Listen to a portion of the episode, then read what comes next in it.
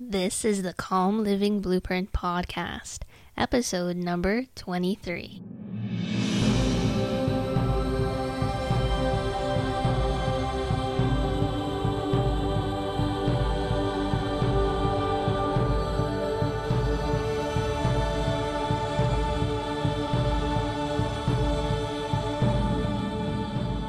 Hey, podcast listener. Even if you are feeling alone in your pursuit of calm and confidence, know that today, right now, in your earbuds, you are joined by thousands of others all around the globe seeking to do the same thing you are. At Calm Living, we believe it's only when we stop struggling against our fearfulness and our anxiety that we begin to find lasting freedom from it, to live the lives we want to live. That is what this podcast is about. Come join the confidence revolution.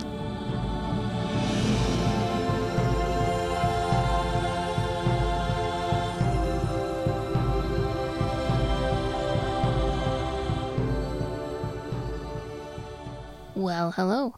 Welcome to episode 23 of the Calm Living Blueprint podcast. I'm your host, Candice Esposito, the founder of the Calm Living Blueprint. Thanks for listening in, and thank you to all those that have left a rating or review on iTunes. I really appreciate and enjoy reading your feedback and all of your comments. Now, I told you I'd keep you updated about the podcast awards. The nominations were announced on October 27th, and unfortunately, the Calm Living Blueprint was not chosen. I still really appreciate all those who voted to nominate the show. There are a lot of great podcasts that are nominated, and I encourage you to vote for your favorites at podcastawards.com. I think it's important to support the entire podcasting community as a whole whenever we can. And I was excited that one of my favorite shows, Quirks and Quarks, was nominated in the science category. It's all about the latest discoveries in science, technology, medicine, and the environment. So if you're interested in that kind of thing, you may wish to check that one out. So, the idea for today's podcast episode came to me as I was reflecting on how to better help people open up and make space for feelings of anxiety rather than continuing to struggle with them. That's something that we talked about in previous episodes. However, it's also one of those things that can be easier said than done. So, upon reflecting on my own experience, I realized that the biggest shift for me in regards to being able to make space for anxiety came when I shifted my perspective of anxiety, when I changed how I viewed anxiety. Thinking about it now, it's not really that surprising. I mean, you may be familiar with the quote that's often attributed to Albert Einstein, where he said, You cannot solve a problem from the same consciousness that created it you must learn to see the world anew.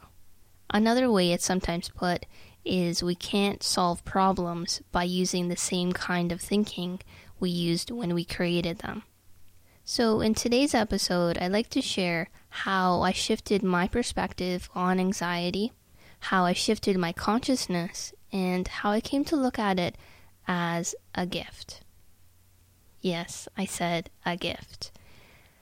I know calling it a gift may sound a little shocking or absurd, maybe even offensive to some people, since anxiety can seemingly cause so much pain.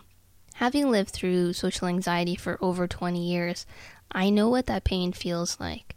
I mean no offense, and I'm not trying to minimize the effects of anxiety in any way. And this episode is not about trying to grab hold of some silver lining either. I'm coming to this with only the intention that sharing my experience may help you, might make opening up and making space for anxiety a little bit easier for you.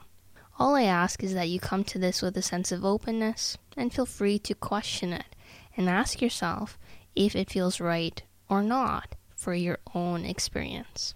So, before I go any further, a quick reminder that the show notes for every episode are available on the Calm Living Blueprint website. The show notes include the MP3 recording, the transcript of the podcast, any resources mentioned, as well as the home play, that I recommend in each episode. The show notes for today's episode can be found at calmlivingblueprint.com forward slash 23, and that's the number 23 as in episode number 23. And if you'd like to join the Calm Living Blueprint members program and work with me personally, please visit calmlivingblueprint.com to find out more information about how you can do just that. So, I want to start this episode by bringing up the concept of yin and yang to kind of preface my changing perspective of anxiety. In Chinese medicine, it's said that all phenomena can be reduced to yin and yang. Yin and yang are opposite sides of the same coin, so to speak. They are opposites, yet they are interdependent upon each other. They can't exist without one another, and one can be transformed into the other, and vice versa. Everything in our world has this dualistic nature. Darkness is yin, light is yang. The moon is yin, the sun is yang. Feminine is yin, masculine is yang. Sadness is yin, while joy is yang. And so on. Picture the yin yang symbol. It's in the shape of a circle and has two colors white and black. Black represents yin, and white represents yang. And if you're not familiar with the symbol, I think you can simply Google yin yang and it should pop up for you. In the circle, there are two fish like images. There is a black dot that looks like the eye of the white fish, and there's a white dot that appears to be the eye of the black fish. If you were to walk through the diameter of the circle, you would never experience pure white or pure black. There is always some black and some white. This means that yin and yang are rooted in one another. It's a representation of life.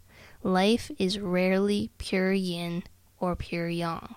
There are seeds of sadness in happiness, opportunities in every risk, and there are seeds of calm in anxiety hence the title for this podcast episode.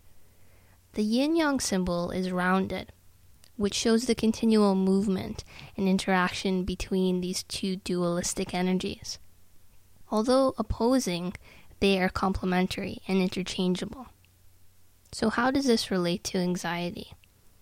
Well, as I said, I strongly believe that the seeds of calm are in anxiety. Just as yin can be transformed into yang, we have the power to transform anxiety into calm. And I want to take this one step further by looking at anxiety as a gift. Because it's when I started to do that, when I transformed my perspective of anxiety and therefore the energy surrounding it, that things began to really change for me. As Dr. Wayne Dyer says, change the way you look at things and the things you look at change. Change the way you look at things, and the things you look at change. Change the way you look at anxiety, and the anxiety itself changes. This is extremely powerful, and you have the power to do this. Okay, if we look at it again from a yin yang perspective, most people who suffer from anxiety look at it like a curse the opposite of a gift, right? Curse and gift are opposite sides of the same coin, though, and we can change one into the other by shifting our perspective and our energy surrounding them. I remember when I was 12, I received a very special Christmas gift from my grandmother a blanket that she had handmade. Now, at the time, I didn't think of it as being special, though. I think I was actually disappointed on some level since I was hoping for money or a CD or a book. You know, something that I could use and have fun with. I almost get upset with myself now when I look back on my reaction. I wished I had reacted differently. I didn't get it though. So I couldn't have reacted any differently at that time. I was on a completely different thought level and different level of consciousness than I am on now. Now I have that blanket on my bed. It's there each and every day. I cherish that blanket. It's something that I'll always hold on to because my grandmother gave it to me, because she made it with love for me. She put all that hard work into it, this blanket that keeps me warm each night. So, what changed? How I view the blanket changed. Now, I know that those of us who struggle with anxiety feel pain, and that pain can cast a shadow over all other aspects of our lives. And in addition to the emotional pain, we may experience physical pain too muscle tension, stomach aches, headaches. This pain takes its toll. We may lose our confidence, our self esteem takes a beating, we withdraw from others, we feel lonely and hopeless. So it's no wonder that people often view anxiety as a curse, a wound that doesn't heal. Who wouldn't feel that way given what we go through? It's a completely valid and natural view to have. However, and this is what I'm hoping you'll be open to considering, what if this view serves to only perpetuate the anxiety we experience? What if viewing anxiety only as a curse or an unhealed wound sets us up to be dominated by a sense of resentment and fear?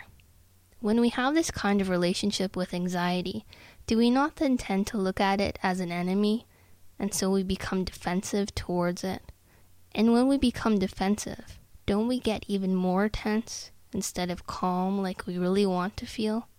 What if, instead, we chose to shift our perspective and view anxiety as a source of healing, as a gift?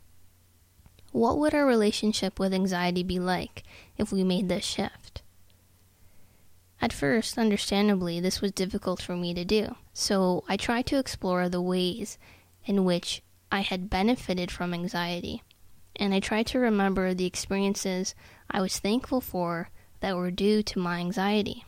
I know that the very idea of being thankful for anxiety, as I mentioned earlier, may sound absurd, and even offensive, but consider that the frame of mind in which an idea sounds offensive is often the same frame of mind that's dominated by anxious, defensive, and fearful thinking.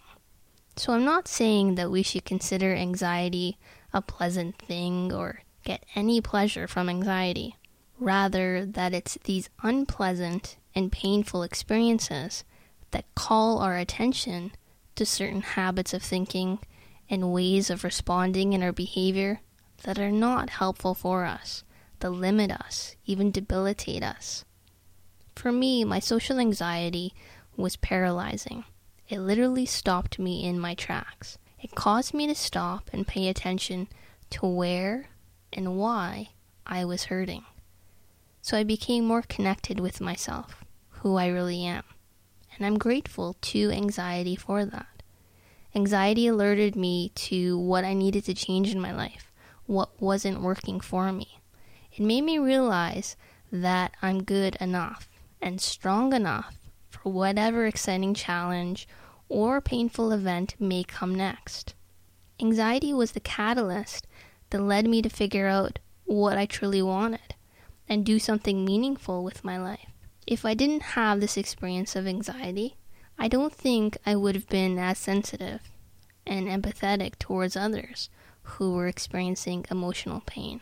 And I'm sure I would not have been as good a doctor as I am today, having not lived my personal experience of anxiety. If anxiety is a message born within you, speaking to you, through you, then it's within you to heal. Perhaps anxiety is healing. When I think of anxiety as a gift, I think back to the blanket my grandmother gave me for Christmas when I was 12 years old. I eventually grew to be grateful for that blanket, just as I grew to become grateful for my anxiety. Sure, in the beginning, I felt disappointed and upset. I hadn't asked for the blanket. I didn't want the blanket. When I first received the blanket, I didn't get how anyone could be thankful for that kind of a gift. I couldn't have reacted in any other way because that's how I viewed the blanket at that time in my life. I learned to see the blanket in a new light though. I began to start thinking differently about the blanket, and my relationship to it changed as a result. In the same way, I learned how to view my anxiety in a different light. How, in a sense, it was a gift to me, something that had served me well in ways I hadn't expected, yet eventually came to be something that I valued very much. The phrase paradigm shift gets thrown around a lot nowadays, but I do think it fits what we're talking about here. Ultimately, it comes down to a paradigm shift in how you view anxiety. The moment you look at anxiety differently, new possibilities exist for you that didn't exist before. All you've done is think about something from a new perspective and created all these new possibilities for yourself. There's so much power in that. So, from a healing intention, I encourage you to join me in observing anxiety differently. What if anxiety is a doorway to healing? What if, instead of a curse or unhealed wound, anxiety is a gift? What if the seeds of calm lie within anxiety itself? Till next time, I'm Candice Esposito. Keep calm and carry on.